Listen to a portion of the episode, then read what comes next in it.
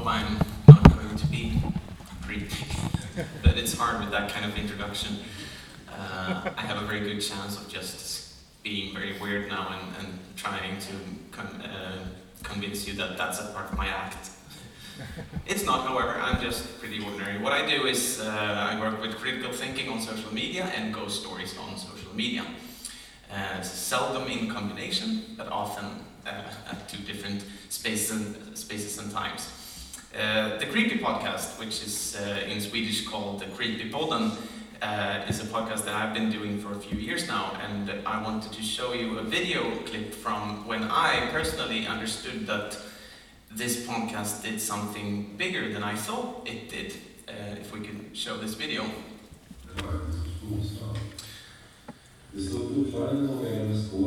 This uh, video is from Facebook. I found it through searching on Creepy Podden. A man is eating cucumber with dip. He's listening to my podcast whilst enjoying snacks. And uh, he seems to have a good time. And he's not alone. There's like five people in, in this room listening to my ghost story podcast together, eating snacks in their living room. and they just seem to have like a, a, a great time. They just seem to have a really good time. And we don't have to see the rest of it because it's pretty much the same. So uh, we can move on. But this is what I wanted to show you to show you that this is a, this is a type of list of radio listening that I myself I'm too young to have experienced ever. But I've heard stories from previous generations of like the radio apparatus as a thing that was the center of the living room, something that you sort of you, you know gathered your family around and then listened to this radio show. And I thought that was a thing of the past. I really did. And then it turns out people are listening to my podcast in that way. They're like doing it as a collective thing together. And to me, that's uh, very honoring and, and, and, a bit weird.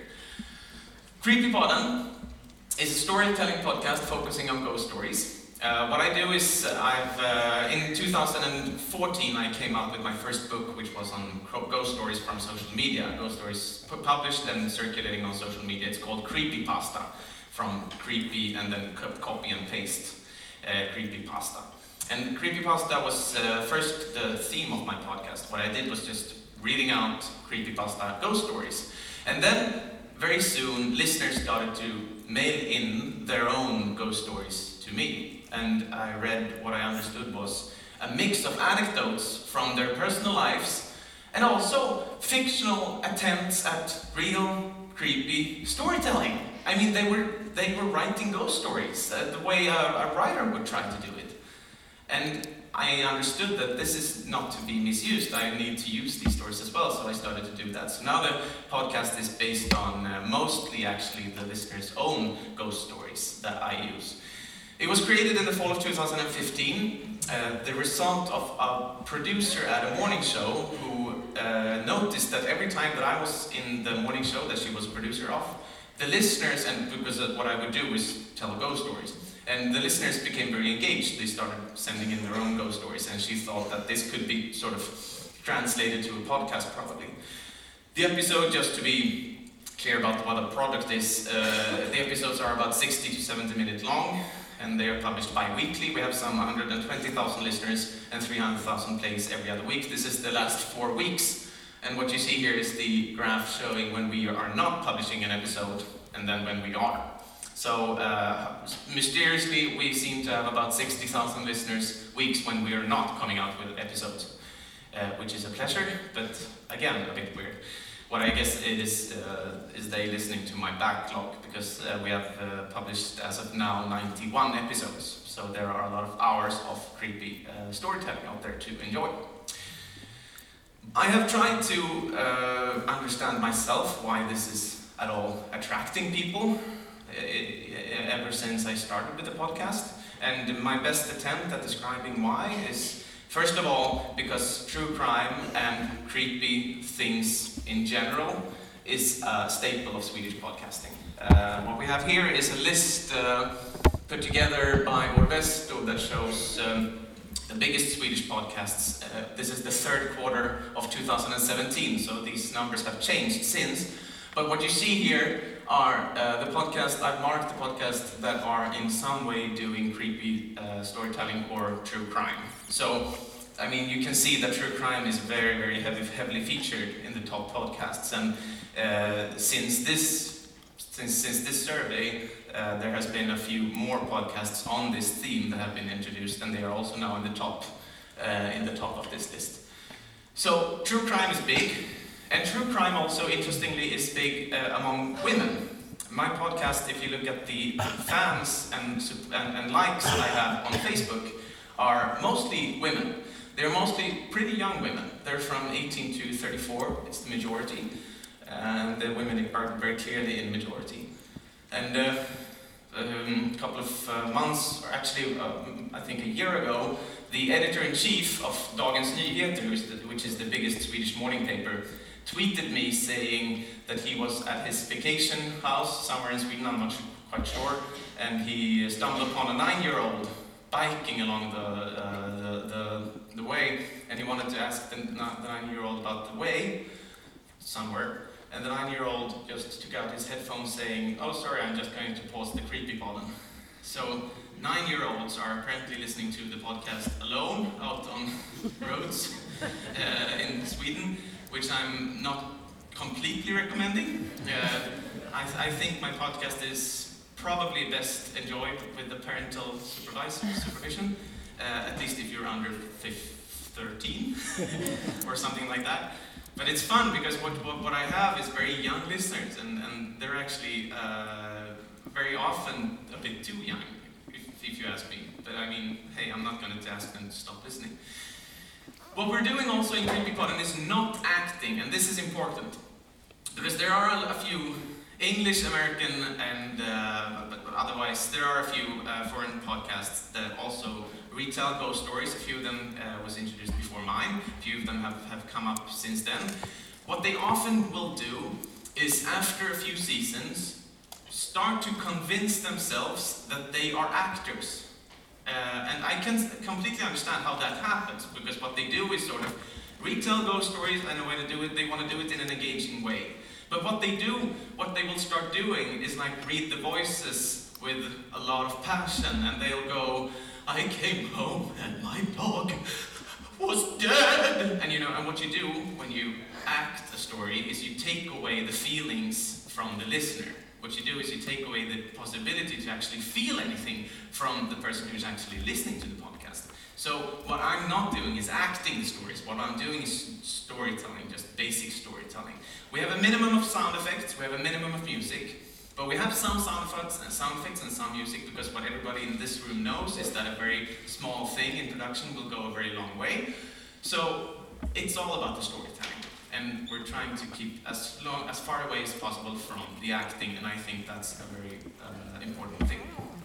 Listener interaction, of course, is heavily featured in the podcast, and uh, we have, uh, of course, Facebook and Instagram and all that, but email, uh, traditional enough, is my most important uh, medium. Uh, let me first show you the Facebook page, about 20,000 followers.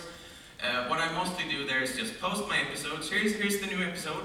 What I also do every week, every or for every new episode, is to publish the manuscript of the podcast of the episode. And I know this is like very the very usual in um, for the most part American uh, radio media that you publish the script of the episode or whatever you're doing, but it's not as usual in Sweden that you actually uh, publish the script.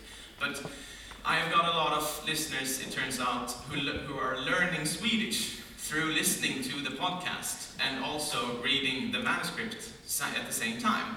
And I want to make that possible for them, so I'm publishing the script as a matter of routine. And I'm doing that on the Facebook page. I'm also doing more or less the same on the Instagram page. I wouldn't say that these social, uh, social accounts are innovatively used by me. This is very much just keeping in touch with the listener and just you know answering basic questions and being uh, basically uh, polite and uh, fun when opportunity is given. Uh, most interesting thing about my social media, what, what has happened with the, with the podcast in social media, is that an independent group has been created by the listeners themselves. It's called something like CreepyPod and you know talking after the episode. Uh, and what they're doing here, they're, these are 3,500 members. Uh, the, I would say the 3,500 most active listeners of the Creepy Podcast, who have themselves independently created a Facebook group to discuss the episodes. And uh, I, I, saw this happen uh, with a few other podcasts, and I was jealous of them. Uh, but I did not want to create this myself because that would sort of defeat the purpose. This is about them feeling that they are creating a community around my podcast. It's not about me going out to a new place on social media and saying, Here, talk about my podcast here as well, please. You know, that's not what I'm supposed to do. What I'm supposed to do is just take a step back and say, This is what I've done. You know, if you like it, please discuss it. And this is a very this is an awesome place because in here, uh, you know, I can meet the most active listeners, and I, and and and uh, they're very candid in their criticisms often, which means that I can learn more about what I'm doing right and what I'm doing wrong. And I'm, you know, I'm acting in here under my own Facebook name. I'm not active in here with the Facebook account of the Creepy Podcast. I'm acting here myself, and I think that also helps in creating the feeling that, you know, I'm just there on the same terms as they are. So this is the, the biggest joy of the podcast, I'd say. And then it's the emails. Uh, I get about 60 to 100 emails a week, and they are very often containing uh, the listener's own stories. So either it's the anecdotes, you know, I was in the, I was in my my grandmother's house yesterday, and uh, a cupboard was, I don't know, making noises, and I'm sure it's her. She's dead since five years, you know, an anecdote like that as you can hear, it's not something that makes me drop my pants, but uh, but it's a story, and uh, you have that, and you have it all the way through the very you know ambitious attempts at really creating a ghost story that will you know a long ghost story, 60, 70 minutes in and of itself. And everyone who mails, who, who sends me an email gets a reply from me. So I replies to everyone who sends me an email. And I always, if I have the time and if it's you know, if they ask for it, if they seem really interested in it, I always give them a little feedback as well. Especially when there are like 12 or 13 year olds sending me ghost stories, which happens very often. Uh, and my heart is very warm when I read these, uh, the, the, what I'm sure is the beginnings of a great career in ghost story writing, but what is right now pretty stumbling. uh, it's very, very charming. And it's to me very important to make them understand that I have, I have written, I've read what you have written, and I've, you know, I've really taken it in, and I think you have a glorious future in writing those stories. And here are some basic ideas about how you can do it in the future. So, email is traditionally enough the most important medium for me, but social media is, of course, also important. And what it's all about is, uh, I would say, creating a vacuum of 60 or 70 minutes every other week in which, you know, it's a campfire. It's a, it's a campfire, more, no, nothing more, nothing less. It's a campfire. And then after the campfire, uh, actually getting some feedback on the campfire, uh, if I if they want me to use new material for the fire, and if so, what kind of material they prefer. So that is more or less what I'm doing with this podcast. It is also, I, I, want to mention it, produced by Ludwig Josefsson, who is formerly of the Radio Theatre of Swedish Radio. He's a very uh, experienced producer. He makes the podcast's own sound effects and the, the, the, mu the music. He makes every, everything. And without him, it wouldn't sound as good as it do. Also, uh, just a short note on how we used the listener's anticipation for new episodes in the very beginning, because now we are, I mean, Sweden's third or fourth biggest podcast. We don't need to use much, you know, the tricks uh, anymore to, to, to, to stay alive. But what, what, what, what, I did do in the beginning was use the listener's anticipation uh, as sort of a way to keep them on their toes. So I noticed that, you know, the first, the first 20 episodes came in seasons of five. And the first episode, that would get a lot of reactions on social media because it would always, you know, it would be a fun news item. Here's the first episode of this podcast. And then the first, the first season was five episodes. The sixth episode, of course, was the beginning of the second season. And even though we had like a, I think we had a contract of for 15 episodes, so I mean this was not something. th- This was not a question of if we would, should continue. We would continue, but we just wanted to make sure that we could use the anticipation for the sixth episode as a way of saying, you succeeded in convincing Swedish radio that we have uh, that we should continue. So now we have gotten the opportunity to make more episodes. So we used their own anticipation, and that really worked out great. And then we, uh, when we got a contract for 35 new episodes, I did that. I turned that into a "You made this possible," which they of course did, and that made them very happy for weeks. So that's more or less my podcast. Thank you very much.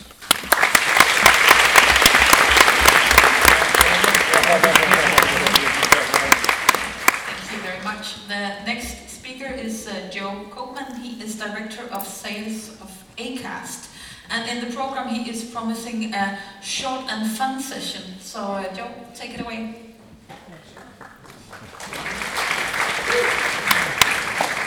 Hello, hello. Okay, so I am fourth on after lunch, so